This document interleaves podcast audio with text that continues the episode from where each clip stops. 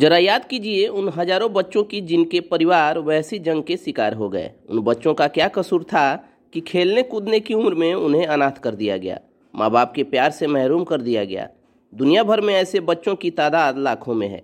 ऐसे ही लाखों बच्चों की याद बनाए रखने के लिए और दुनिया को जंग की कीमत समझाने के लिए हर साल 6 जनवरी को world day of war orphans, माने युद्ध अनाथों का विश्व दिवस के रूप में मनाया जाता है।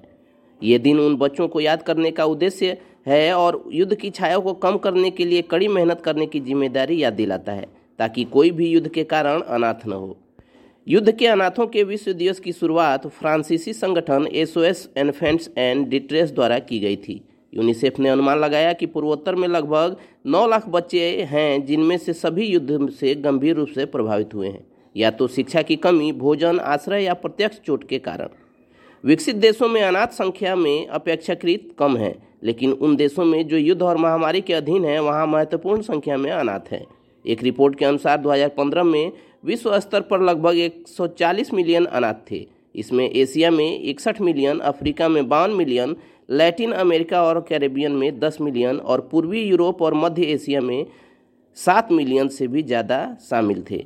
अठवीं उन्नीसवीं और बीसवीं शताब्दी की शुरुआत में लगभग आधे पीड़ित नागरिक थे। असैनिक पीड़ितों की संख्या में लगातार वृद्धि हो रही है। युद्ध के अनाथों के विश्व दिवस पर यह सबसे सही समय है जब हम खुद को याद दिलाते हैं कि हर बच्चे की देखभाल की जानी चाहिए। साथ ही साथ युद्ध की छाया को कम करने के लिए कड़ी मेहनत करने की ज़िम्मेदारी की याद दिलाता है, ताकि कोई भी मातृभूमि के भीतर अनाथ न हो।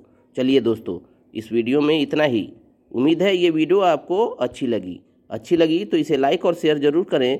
मिलते हैं एक और वीडियो में, तब तक keep searching for knowledge and try to be a kind person